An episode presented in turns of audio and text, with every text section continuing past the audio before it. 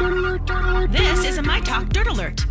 Everything you need to know from the world of entertainment and pop culture. Heard at the top of every hour on My Talk 1071. And, and what have you learned? The Learned, 93rd learned, Annual learned. Academy Awards is promising to be a classy affair. Producers are saying there are definitely not going to be Zoom calls. Producers are off- also offering tips on dress code, saying that, you know, the usual formal look is fine, but don't go casual. So no Jason Sudeikis hoodies from the Golden Globes.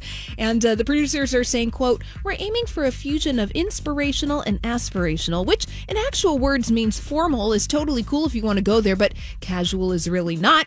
Uh, producers for the upcoming Academy Awards also say for COVID protocols, the Oscars are doing what film sets are doing these days in Los Angeles. which they're constantly being shut down for COVID. You By the way, yeah, it, it- this I don't know what they're going to do. they they're I don't know who's running things over. Even their whole snotty way about the get the, about the the what, what to wear. Yeah. Well, it's it, I loved the Emmys words, last year. Come yeah. as you are, but be comfortable. Right, but this uh, formal is totally cool if you want to go there, but casual is really not. I mean, it's just like so. Like, what is this? Mean Girls? Well, right, and also, hey, look at the times. It's 2021. Oh. You know, I mean, people are dressing in many different ways. So Uh-huh. the Oscars are happening on April 25th. They just sound snotty as hell. Inspirational and aspirational. All right. So are the Oscars. And Saweetie and Quavo have officially called it quits after two years of dating. Now, earlier this month, social media users began speculating that the couple had split after they unfollowed each other on Instagram.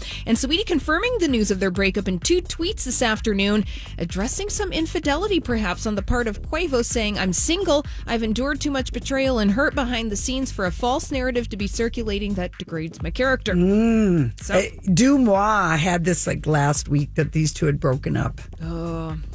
well, Spotted. We wish them the best. And finally, Roku has acquired This Old House Ventures. That's the company behind the 42 year old home improvement TV brand. Yes, new episodes of This Old House are being made. It's in season 42, by the way. And those are going to be available for free on Roku on demand. New episodes then will air on local PBS stations. So if you need a little Bob Vila fix, I mean, I don't think he's around on the show anymore. I wonder if he is. I have no idea. I don't know either, but mm-hmm. you know, it's still it's still out there. This old house. All right, well, that's all the dirt this hour. For more, check out mytalk1071.com or download the MyTalk app.